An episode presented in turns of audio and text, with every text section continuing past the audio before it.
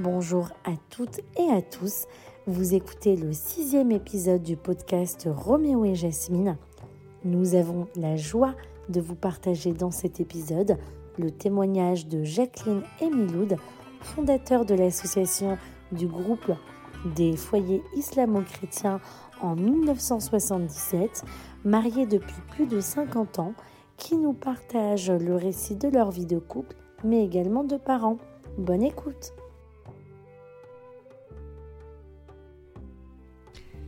Eh bien bonjour et bienvenue donc pour ce nouveau podcast avec une tranche de vie euh, avec un couple qui euh, a beaucoup apporté euh, au groupe que nous constituons au GFIC et puis qui va pouvoir dans son témoignage entremêler sa, son histoire avec celle du groupe euh, de foyers islamo-chrétiens.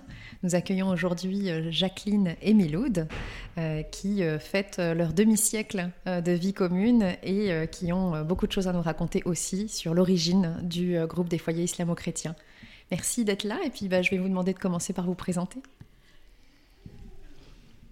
Alors, Jacqueline, alors, moi, j'étais éducatrice spécialisée auprès de l'enfance inadaptée. Euh, j'étais sur la, région de Nantes et euh, je, ne connaissais rien à l'islam à l'époque, mais un voyage au Maroc m'a touché au cœur. Et un deuxième voyage au Maroc, euh, en compagnie d'un travailleur émigré, la jeune, qui n'avait rien à faire de son mois de congé sur les chantiers dans les pauvres baraques à Nantes. On l'a emmené dans sa famille on l'a déposé là-bas pour le prendre au retour afin qu'il revoie les siens. Et au retour de ce, de ce voyage, il s'est passé quelque chose. Un coup de cœur, on va dire. Euh, je vais jusqu'au GFIC. Euh, disons, à notre retour des vacances. Oui, c'est ça. On est tombé amoureux Oui, on n'a pas fait exprès, ça nous est tombé dessus. Alors, le, le premier prêtre à qui j'ai parlé de, d'éventuellement épouser Miloud a essayé de, je ne vais pas répéter les horreurs qu'il m'a dit, mais il a essayé de me dissuader en bonne foi. Hein. Mais c'était assez cruel quand même. Euh, m'avait dit ne revoyez jamais cet homme, vous serez malheureuse toute votre vie, etc. Il s'est trompé, Dieu est son âme maintenant. Alors, nous nous sommes. Euh, c'était pas facile déjà d'annoncer à ma famille, qui n'avait jamais voyagé. Euh, c'était en 1970 que j'allais épouser, enfin que je comptais épouser un Marocain, donc musulman, c'était un peu difficile, mais euh, j'étais adulte, ils ont dû respecter mon choix. Et la vie a fait après qu'ils ont appris beaucoup à aimer Miloud. Euh, nous nous sommes euh, dans la chapelle de l'Unité. C'était un, beau, un bel endroit. Elle n'existe plus, ils l'ont détruite. À Nantes. et après avoir, euh, après avoir bravé quand même euh, les, les, interdits, enfin pas les interdits, mais les, les, comment dire, les épreuves qu'on mettait sur notre route, quoi. Ça n'ira pas, euh, enfin, bon. Mais de mon côté,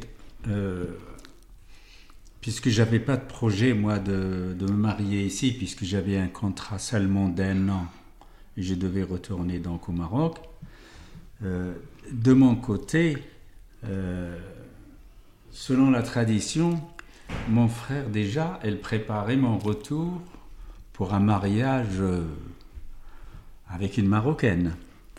Mais il fallait aussi les prévenir de ne pas faire ça et que je suis amoureux d'une Française chrétienne, catholique, et il fallait aussi euh, se préparer euh, à cette éventualité de, de dire bon, bah, comment on va se marier tous les deux.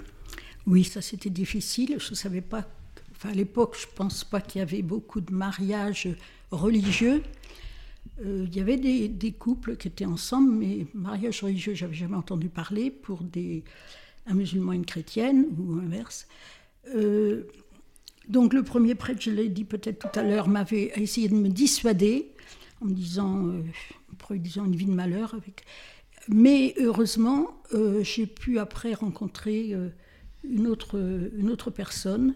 C'est-à-dire, tu étais venu me voir cette nuit-là parce que le, prêtre qui, qui, a essayé de te convaincre de ne pas te marier avec moi, tu étais venu me voir ah, oui. Oui, oui. Je suis partie me faire consoler parce que c'était vraiment très, très cruel. Vos enfants seront des sacrifiés, vous serez malheureuse toute votre vie, etc. Ne, ne revoyez jamais cet homme. Alors après avoir beaucoup pleuré, appelé Dieu à mon aide, je me suis dit, c'est pas possible, je suis dans la religion de l'amour. Euh, il n'y a pas de raison. Alors vous allez le trouver dans son chantier, dans son baraquement. Il m'a consolé et il m'a dit, moi, je trouverai un prêtre qui acceptera de nous marier comme tu le souhaites. Et c'est ce qu'il a fait, lui, le musulman, de, sur son chantier, dans son algéco, là. Effectivement, j'ai trouvé le prêtre pour euh, nous unir. C'était un prêtre des, euh, aumônier des étudiants. Mhm. Et euh, on a pu se marier à la chapelle de l'unité à ce moment-là. Il y avait un ou deux musulmans, je crois, c'est tout. Oui. Et quelques. Ta famille, puis quelques chrétiens, puisque oui, moi, oui, j'avais pas ma famille. Oui, oui, on n'était pas, pas très nombreux. Comment l'a vécu votre famille?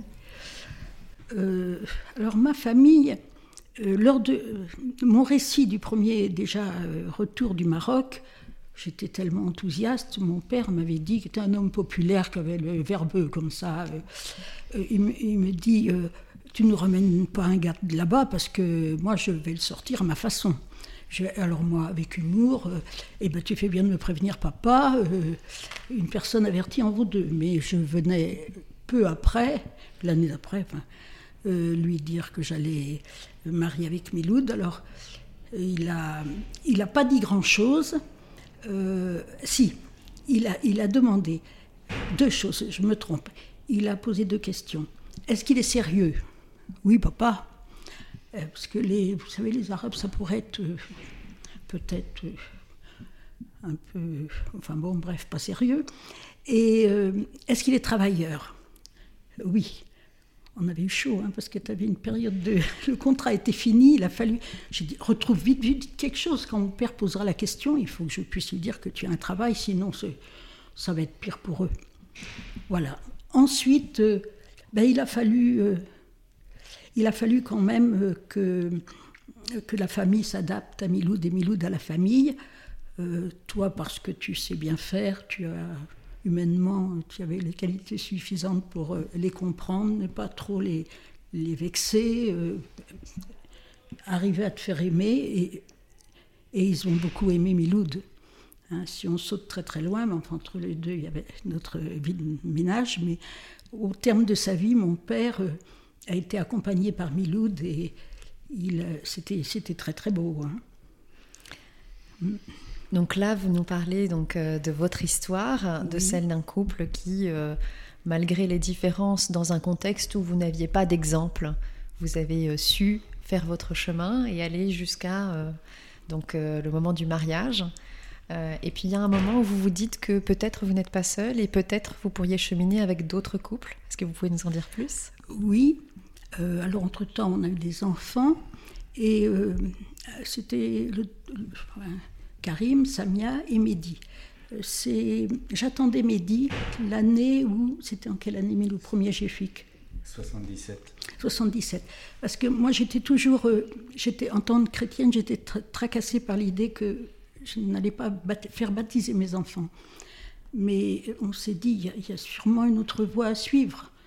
Et euh, on, a, on a inventé, on a une présentation à Dieu des enfants. Alors, euh, nous cherchions à avoir d'autres contacts. Alors moi, j'ai écrit sur des... J'avais des, j'avais des, des journaux euh, qui me permettaient d'avoir des adresses. J'ai écrit euh, chez des religieux pour demander s'ils connaissaient d'autres couples comme nous, s'ils connaissaient cette question du dialogue islamo-chrétien. Ils m'ont dit que non, mais ils m'ont dit qu'ils connaissaient dans l'Est un couple dans nos âges, qui avait une petite aussi, et ils nous ont donné les coordonnées. Avec ce couple, c'était les Bayodes, Guylaine et Ossine Bayod, qui avaient une petite Myriam, nous on avait un petit Karim. Et on a convenu ensemble de se rencontrer un jour sur Paris. Euh, eux, ils connaissaient un autre couple qui était sur Lyon, qui n'avait pas, encore d'enfants. Et euh, ils connaissaient aussi le père Michel Lelon. Et donc on décide ensemble euh, il nous trouve un endroit à Paris, enfin au banlieue, et on se voit pour une première fois. Euh, et nous rejoignent, alors on était donc trois couples, et nous rejoignent deux couples de Paris euh, que nous ne connaissions pas, mais qui entendent ça et qui se joignent à nous. Et c'était le premier GFIC. On, était très très heureux d'avoir tout d'un coup des gens qui, qui partageaient les mêmes choses que nous, qui rencontraient les mêmes bonheur et les mêmes difficultés dans leur vie sociale, dans leur ménage, etc. Et avec beaucoup d'humour, beaucoup de, respect, puis beaucoup d'amitié, on a, on a tissé vraiment des liens. Et puis la deuxième année, on a recommencé un GFIC à la Pentecôte. Euh, au début, l'idée c'était on ira dans différentes villes parce qu'il y a des couples partout. Alors la deuxième année, on est venu à Nantes, c'est la deuxième année à Nantes. Alors c'était chez des sœurs, euh, bon, euh, ça s'est bien passé. Ensuite, on a dû aller à Nancy. Et puis, euh, à ce moment-là, je suis allée encore ailleurs, on, on s'est rendu compte quand même que c'était plus facile que tout le monde monte vers Paris, qui est un peu central, plutôt que de traverser tout le périphérique là, de, de, la France. Et voilà, et depuis chaque Pentecôte, il y a eu une rencontre des foyers islamo-chrétiens avec leurs enfants et accompagnés par les, les religieux ou les laïcs qui s'intéressent à la question et puis qui nous ont beaucoup aidés. Entre-temps, euh, il y avait les rencontres des GFIC, mais il y avait aussi des rencontres de dialogue islamo-chrétien. Mm. Et je me rappelle, avec le, le, père Michel Lelon, on était tout le temps informés pour se retrouver dans des colloques islamo-chrétiens qui se sont passés d'ailleurs à Chantilly. Sur Chantilly, il, y avait, il y avait des sessions l'été, on est allé deux années de suite. Sessions connaissance de l'islam. Et là, j'ai encore la liste des gens qui étaient allés. C'était des gens du Maghreb, souvent, des gens de France, euh, des religieux, des laïcs, des, enfin, toutes sortes de gens. Et c'était assez enrichissant aussi, ça. On a eu la rencontre aussi avec euh, les évêques de France à, Paris, c'était la première fois que se posaient des questions sur le ah couple mixte. Le père Michel Lelon nous a fait venir plusieurs fois à Paris. Alors on travaillait, mais souvent ben, je prenais le train et puis euh, voilà, j'allais à Paris pour la journée, je revenais. Il nous a fait ça trois, quatre fois. Mm. Euh, une fois, c'était des, euh, un, groupe d'évêques qui venaient d'Afrique du Nord pour les vacances. Enfin, ils rentraient sur l'Hexagone.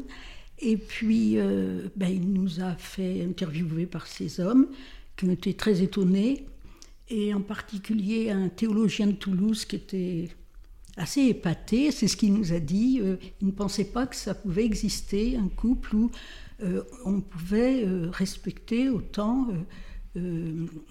chrétiens, musulmans, et, et, par rapport aux enfants, parce qu'on avait déjà des enfants comment on, pouvait vivre tout cela dans la paix et, dans le respect de chacun. Donc ce que vous nous dites, c'est que euh, euh, à l'origine du GFIC, il y a le besoin de connaître des personnes qui ont des parcours similaires, d'échanger. Oui. Et puis il y a aussi une volonté de témoigner ou un besoin de, de témoigner ou une réponse à une demande pour afficher le fait que ça, ça peut exister aussi de façon harmonieuse entre un couple. Euh, au tout début, c'était pour éviter de rester seul, parce qu'avec qui échanger toutes les richesses qu'on découvrait dans cette vie commune? Euh, On s'étouffe avec ça si on ne peut pas la communiquer, si on ne peut pas la dire. Alors, euh, c'était ça. Et puis, écouter, le, en parallèle aussi, enfin, l'expérience des autres. Et puis après, euh, bah, effectivement, c'est devenu plus. Euh, euh, la transmission est venue après. Parce que dans un premier temps, c'était un travail en interne, entre nous. Parce qu'on était en train de, se poser des questions du comment, comment vivre, comment transmettre. Toutes ces questions, il fallait les travailler en interne au GFIC. Et puis, par la suite, on commençait à recevoir des jeunes couples, mais qui se posaient les mêmes questions que nous, on s'est posées il y a déjà quelques années. Et beaucoup sont venus à la maison. Hein, et à partir de là, il fallait témoigner, il fallait accompagner. Et c'est comme ça qu'on arrive jusqu'à aujourd'hui et on voit le besoin important pour les jeunes couples qui veulent démarrer leur vie, qui, ils sont contents de trouver déjà quelque chose de travailler et après, pour leur chemin, c'est important de, de les, les, accompagner. Après, sur Nantes, avec le, le père euh, Jean Levent, qui était un prêtre qui était très ouvert, c'était, on va pas dire que c'était un prêtre ouvrier, mais il était proche des gens, justement, euh, des travailleurs immigrés. Et euh, il nous a accompagnés pas mal. Et on a eu un premier mariage hein, de gens pas loin de chez nous, d'un jeune couple. Et puis, euh, depuis, euh, on a été appelé à accompagner ou préparer, accompagner le mariage de beaucoup, beaucoup de couples, un peu partout. Euh, ça fait presque une quarantaine d'années, déjà avec le Père Jean Levent. C'est-à-dire, on était en train, musulmans et chrétiens, on était en apprentissage. trouver les textes qui, nous sont communs et, comment les transmettre à nos communautés respectives. Et c'est devenu finalement, après chaque cérémonie, envoyer la joie des gens qui sortaient des cérémonies. On ne savait pas que ça pouvait exister, qu'on pouvait célébrer quelque chose en commun. Et ça, c'est devenu euh, important. Plus on en fait, euh, j'ai eu à psalmodier, par exemple, le Coran à la cathédrale d'Amiens c'était quelque chose d'extraordinaire. Pour, un mariage euh, Pour un mariage qu'on avait accompagné.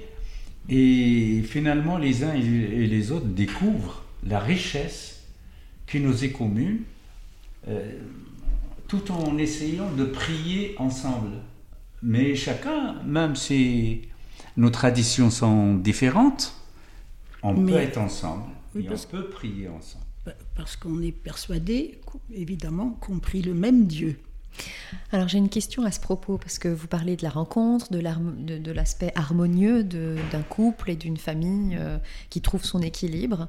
Euh, d'un point de vue purement individuel, est-ce que vous pourriez nous dire ce que ça vous a euh, finalement apporté ou ce que vous avez pu ressentir dans ce cheminement à 52 ans de vie commune et avec plus de 40 ans de témoignages avec les uns et les autres? Beaucoup de richesses au début, il a fallu qu'on se découvre même mutuellement et qu'on comprenne l'autre dans sa culture, son histoire. Il est né sous une tente de nomades au Maroc. Il a vécu, mais il a fréquenté, c'est le seul de sa famille, il a fréquenté euh, l'école coranique et euh, il était respecté déjà, c'est à toi de dire ça, comme un enfant euh, qui avait plus de de religieux entre guillemets que les autres. Alors il était parmi les grandes personnes, il était respecté, oui. C'est-à-dire ma famille, comme j'étais le seul lettré, voulait faire de moi un fki, un religieux. Et je lisais le Coran tous les soirs euh, dans ma famille et j'apprenais à ma mère euh, de prier. J'accompagnais l'enseignant religieux dans toutes les cérémonies au Maroc. Et que ce soit les décès, que ce soit les naissances. Euh, euh, évidemment, j'ai été respecté dans mon village. Et quand j'ai rencontré Jacqueline, euh, dans un premier temps, j'avais peur. Je disais, qu'est-ce qui va se produire Est-ce qu'on est... on ne va pas perdre quelque chose. Et au final, on, a commencé dès le départ à dire, moi je tiens à ma tradition, à ma culture, à ma foi. Et toi, ben moi c'est pareil. Et au final, on s'est accordé euh, à se respecter dans, nos différentes traditions, et plus on passait dans notre mariage après, on a toujours été en communication constante. Plus on, plus on s'enrichissait on découvre finalement la richesse de l'autre. Quand je vois que le temps euh, va passer finalement pour toi, pour aller à la messe par exemple, je lui rappelle l'heure. Oui, euh, dès nos débuts de vie commune, ça c'était beau, c'était rien, mais c'était très beau. Notre premier bébé était là parce qu'il est venu vite, il était pressé. Et euh, je me préparais pour aller à. Moi, je suis, tous les dimanches, je suis à la messe. C'est important pour moi, dimanche ou samedi, enfin, quand. Euh, bon, c'est important pour moi, ça me fait vivre, ça me nourrit. Alors, euh, il le savait, et une fois, je suis occupée avec mon bébé encore, et il me dit si tu veux aller à ta messe, dépêche-toi, tu vas te mettre en retard. Et ça, c'était un cadeau de me dire ça. C'était. C'était qu'il avait compris combien c'était important, ma foi religieuse aussi, moi. Euh, en fait, euh, j'ai compris dans notre rencontre une chose qui était euh, il ne faut pas chercher en fait à convertir l'autre ou à le changer. Il faut tout simplement le rendre meilleur dans sa propre tradition. Et ça me paraissait important. Je voulais qu'elle soit comme elle est, comme je l'ai rencontrée au début. Et eh ben, moi, j'ai pas envie qu'elle qu'elle abandonne des choses. Qu'elle abandonne des choses que, je voyais importantes chez elle. J'aimerais vous demander, finalement, euh, avec euh, cette expérience, est-ce qu'il y a des choses qui vous ont manqué? Et vous vous êtes dit, ça, euh, peut-être j'aurais pu le faire différemment dans ce contexte-là, ou peut-être que ce contexte ne m'a pas permis de faire quelque chose que j'aurais aimé faire? Non on a, vécu et fait plein de choses qui nous ont apporté du bonheur, qui nous sont satisfaits. Euh, qu'est-ce qu'on aurait pu faire d'autre C'est pas moi. Avant de le rencontrer, je, m'interrogeais même sur la vie religieuse. Hein. Voilà. J'avais une grande aspiration. Il n'aurait pas été religieux. Je crois qu'il n'aurait pas épousé. J'ai aimé son âme aussi. J'ai pas aimé que l'homme comme ça, euh, extérieur. Il avait une belle âme. Et ça, ça m'a, ça m'a séduit. Tu avais envie d'être bonne sœur, moi j'ai failli être un religieux. C'est vrai, on s'est rencontrés. Comme quoi, ce n'est pas la religion en fait qui, qui sépare les gens. ce sont la personnalité des fois pas des la foi en Dieu. La religion, c'est autre chose. Mais la foi en Dieu, ça, ça ne fait qu'unir. Les religions, parfois, ça sépare quand même un peu. Hein.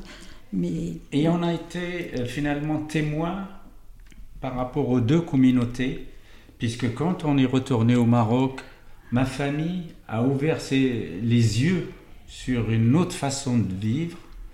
Euh, et nous ont, ils ont planté une tente pour notre mariage et, tout finalement, tout en nous respectant dans notre différence.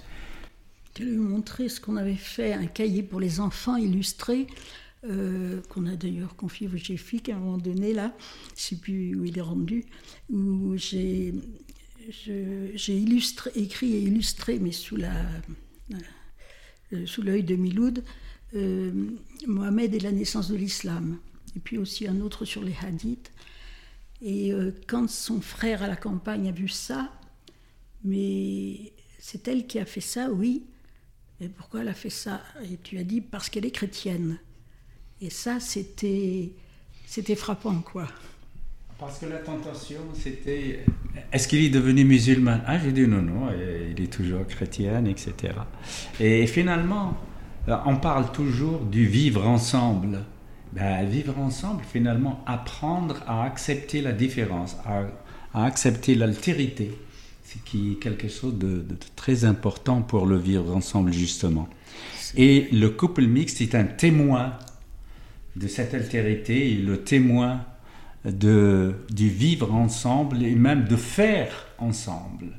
Euh, construire une, une, vie finalement euh, pluriculturelle et culturelle qui est euh, finalement le moteur d'une société d'une manière générale. Alors c'est pas toujours facile quand même au début. Hein. Il, faut, qu'on creuse beaucoup, qu'on échange beaucoup. On a passé des heures à, à, échanger. Il y a eu des heures, hein, parce que c'était pas un fleuve tranquille. Hein. Euh, parfois on ne se comprenait pas, même culturellement. Alors il y a eu des heures. Et les heures, comment on en sort Oh, bah, parfois une journée, le pire c'était une journée où on n'arrive plus à se parler.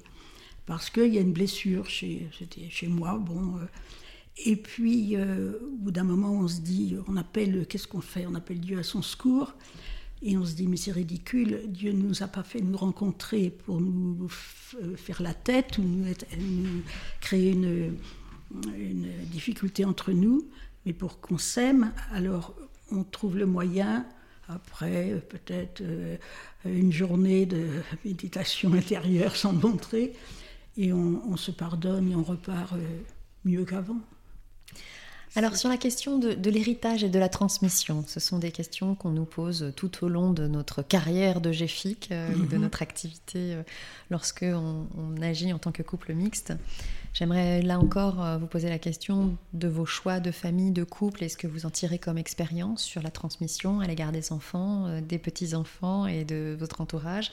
Et puis bien sûr, peut-être un petit dernier point sur le GFIC lui-même. Comment est-ce que vous voyez que cette, euh, petit, ce petit groupe de cinq est aujourd'hui un héritage de, plusieurs dizaines, voire centaines de couples qui ont appris à se connaître, appris à partager et à témoigner sur les couples mixtes le début de la question. Ah oui, oui. Euh, en fait, Karim, euh, c'était à l'âge de 3 ans. Ah oui, ça, Il nous a posé la première question. Euh, il a vu Miloud. Alors, à l'époque où on s'est mariés, il n'y avait pas de mosquée à Nantes. Ça n'existait pas. Les travailleurs immigrés, dont Miloud faisait partie, priaient dans des caves. notre ami, le prêtre Jean Levent, d'ailleurs, était bienveillant, leur prêtait un local avant le ramadan pour qu'ils puissent se retrouver. Enfin voilà, mais c'était de briquet de broc, comme on dit. Et euh, c'est grâce à ces Jean Levent et toi qui avons œuvré avec le maire de Nantes pour qu'il y ait une mosquée, une première mosquée à Nantes. Hein. Alors, avant, il priait à la maison, à sa façon. Moi, j'allais à l'église. Enfin, on priait à la maison. Et euh, Karim, l'aîné, il avait trois ans quand il a dit Mais où est Dieu Je voudrais le voir. Vous parlez de Dieu Où est Dieu Je voudrais le voir. Oui, parce que le soir, on disait bonsoir à Dieu. Enfin, on disait si Dieu le veut. Et ça, c'est des phrases qui revenaient dans notre journée. Et donc, il s'est dit Mais qui c'est? Alors, euh, on lui a dit euh, que nos yeux ne peuvent pas le voir, c'est avec le cœur qu'on peut le chercher. Et puis. Euh, à travers des exemples. Alors à ce moment-là, on a pris. Moi, j'étais éducatrice, alors je dessinais, j'écrivais. Bon, j'écris toujours beaucoup. Alors j'ai pris un classeur et on a fait le classeur de découverte de, Karim. Après, Samia aussi a eu son classeur. Et on y mettait ces questions et les réponses qu'on avait données, l'un ou l'autre. Parce que on travaillait en internat, alors moi je pouvais donner le soir des, des réponses. Euh, dans la journée, j'étais à travailler, on était décalés. Hein. Et, Miloud euh, répondait aussi. Et euh, voilà, toutes les questions qui ont été posées, on les a, on les a accueillies. Et voilà. Il a, à un moment, il a dit Elles sont belles toutes les deux. C'était un peu plus tard, hein, il a eu plus trois ans. Elles sont belles toutes les deux. Je verrai plus tard laquelle me conviendra. Alors après, nous, on ne lui a pas demandé laquelle lui convient. Ça ne nous regarde plus. Hein Il faut dire qu'on a travaillé ensemble. En fait, nos enfants, on les a toujours gardés euh, euh, chez nous à la maison. Et comme on était en internat. Euh, Dans la journée, il y en avait un qui était là, le soir. ensemble plus de 25 ans, en fait. Puisqu'on avait. Bah, il y avait là. Hmm. Auprès des dans le cadre de l'ADAPUI euh, pour les enfants, les adolescents handicapés mentaux. Ça aussi, ça nous a, ça nous a aidés. Ça, nous, a... aidé à, j'ai envie de dire, de, en s'analyser un petit peu dans notre vécu. Et ça nous a aidé donc à réfléchir aussi par rapport à nos enfants. C'est-à-dire qu'on n'a pas voulu les formater on a suivi leur questionnement finalement, on répondait à leurs questionnements au fur et à mesure. Mais finalement, ils posent des questions sur notre vécu à nous. Et là, on, leur répondait. L'aîné nous a bien aidés parce qu'il était très bavard, paraît que c'est comme sa mère, et il posait plein de questions. Et donc, euh, parfois, souvent le soir, c'est moi qui étais là pour répondre, pas toujours, Mais je disais, euh, tu, tu, demanderas à papa ce qu'il en pense. Euh, voilà.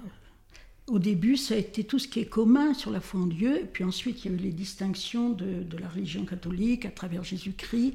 Et puis, euh, eh ben, c'est pareil, ils ont découvert qu'il y avait plusieurs chemins pour aller vers Dieu, mais ça se rejoignait. oui, on avait abordé la différence, mais aussi ils ont, euh, on était au Maroc, ils ont fréquenté les lieux de culte, euh, la mosquée, l'église. Euh, donc on ne les a pas enfermés, mais ils sont restés libres. on se posait toujours la question quel enfant a bien saisi le message On ne savait pas trop. Euh, moi, je m'inquiétais un petit peu par rapport à notre fils Samia. Je sais pas, elle était très terre à terre et concrète. Merci les pompiers qui éteignent le feu, enfin des trucs comme ça. Oui, le premier avait beaucoup de questions, euh, euh, on va dire spirituelles, parce que était, voilà, son, sa tête était comme ça. La deuxième, très concrète. Alors, c'était d'un autre niveau, mais c'était intéressant. Puis parfois, tous les deux discutaient. Et finalement, en fait, euh, comme on ne voulait pas les formater, plutôt suivre le questionnement, d'abord on découvre que les enfants sont différents et n'ont pas la même réceptivité euh, de ce qu'on leur disait. Alors Samia, elle avait un, sujet en, philo qui était... Oui, quand elle était grande euh, en philo, croire est-il une preuve de, de faiblesse Une, force ou une... Est-il une, force ou une faiblesse et là, elle qui n'était pas, elle était plutôt scientifique, elle n'était pas littéraire, l'aînée, oui, et elle a eu 16 sur 20. Alors on a lu son, et bon, on a dit elle a compris l'essentiel. Euh, on a arrêté en fait. Il Faut pas s'inquiéter, elle a compris l'essentiel. Bon, on a respecté leur vie après et puis on en parlait. On leur a pas demandé des comptes. Il faut pas faire ça aux enfants. On a fait ce qu'on a pu. Ils ont reçu plein de choses. Euh, et puis euh, chacun, chacun est différent dans sa manière de vivre ce qu'il a découvert avec nous. quoi. J'aurais une toute dernière question pour vous. Euh, d'abord un commentaire et de vous remercier pour tout ce que vous avez fait au nom de l'ensemble des, je pense, des couples qui se sont euh, croisés, euh, qui sont aujourd'hui mobilisés au sein du GFIC. C'est un héritage qui nous engage aussi, nous, à pouvoir maintenir cette dynamique que vous avez lancée on a, on a euh, des plaisanteries au sein du GFIC qui parfois euh, euh, reviennent régulièrement, qui est de dire que nous avons des anticorps au sein du GFIC. Alors les anticorps, c'est de dire qu'il n'y a jamais une seule solution. On a aussi retenu ce que Miloud nous avait dit un peu plus tôt aujourd'hui en disant Je n'ai pas des questions, j'ai des interrogations. Mhm. Parce qu'une question, ça amène une réponse. Une interrogation, ça amène un dialogue. Et merci beaucoup pour ces choses-là. Et du coup, j'aurais une dernière question qui est vraiment liée à, une interrogation, pardon, euh, qui est liée à votre expérience. Et euh, en 2023, aujourd'hui, euh, avec ce que vous avez vécu, ce que vous voyez du monde du maintenant, quel conseil donneriez-vous à un couple qui souhaite s'engager dans une aventure telle que la vôtre? D'abord d'être le possible, comment dire, d'approfondir sa propre, euh, sa propre voix, euh, humaine mais spirituelle. Euh, parce que s'il la connaît pas bien, ça va embrouiller tout le dialogue. Pas, pas renoncer, mais au contraire continuer à étudier son propre chemin, ses propres textes. Et puis une bonne écoute. il faut, il faut l'art du dialogue. Hein. L'art du dialogue, c'est à utiliser à chaque fois qu'il y a quelque chose qui est difficile à vivre ou qu'on ne comprend pas ou que... Moi, je dirais d'abord, le socle, c'est l'amour. Mm. Et quand il y a l'amour, il y a notre enracinement à faire découvrir à l'autre. Est-ce qu'il est compatible ou pas Et à partir de nos enracinements réciproques, est-ce qu'on est susceptible de bouger dans son propre euh, moi? C'est notre intériorité finalement.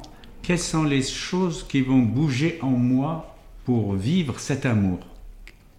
Et ça demande vraiment euh, une introspection euh, pour la suite. Il faut, il faut que chacun trie dans son histoire, dans son éducation,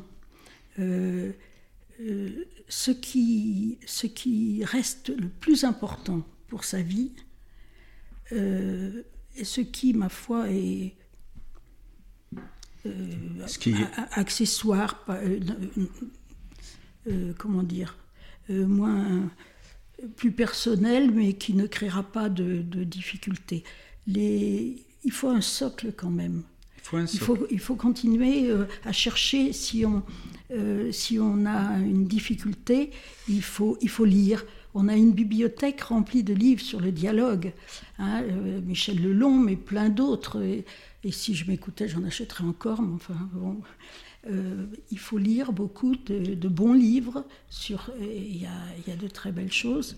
Et je pense qu'il y a un tri à faire dans nos propres traditions. Parce qu'avant, on, vit, on vivait sur l'acquis. Ah, dans ma tradition, on fait ça et ça. bon, on ne se posait pas parfois des questions. Or, il va falloir remettre ça en cause. Qu'est-ce qui est essentiel à notre vie? Euh, Qu'est-ce qui est essentiel à la vie de l'autre? Comment on peut c'est Jacques Levrat qui avait dit ça. Il a écrit un livre sur le dialogue que j'ai acheté à Rabat. Je ne sais pas si vous le connaissez. Et il disait que quand on se retrouve à deux, chacun pose sa vérité sur la table et par le dialogue, on arrive à en sortir une troisième. Et je pense que c'est important. Et ça nous est arrivé au niveau des choix, ne serait-ce que pour euh, acheter une tapisserie. on n'a pas le même goût. On s'est aperçu tout le temps qu'on partait de, points différents dans plein de domaines et que finalement, à force de, de vouloir aussi le bonheur de l'autre, quoi, mais rester soi-même, ben, on discutait et on finissait toujours par quand même trouver quelque chose euh, qui convenait aux deux, qui n'était pas forcément le premier choix de l'un et le premier choix de l'autre, mais un troisième. Ça, ça pourrait nous, convenir. C'était, on a, on a constaté ça souvent. Merci infiniment. Euh, pour ce témoignage, pour tout ce que vous avez pu faire euh, pour le GFIC. Et puis, on vous souhaite une belle et longue route encore avec le GFIC et en, couple et en famille. Merci. Bah, merci. Et on souhaite aussi. à tous les couples qui s'adressent au GFIC de trouver un, soutien et pour, leur, pour leur vie, pour leur chemin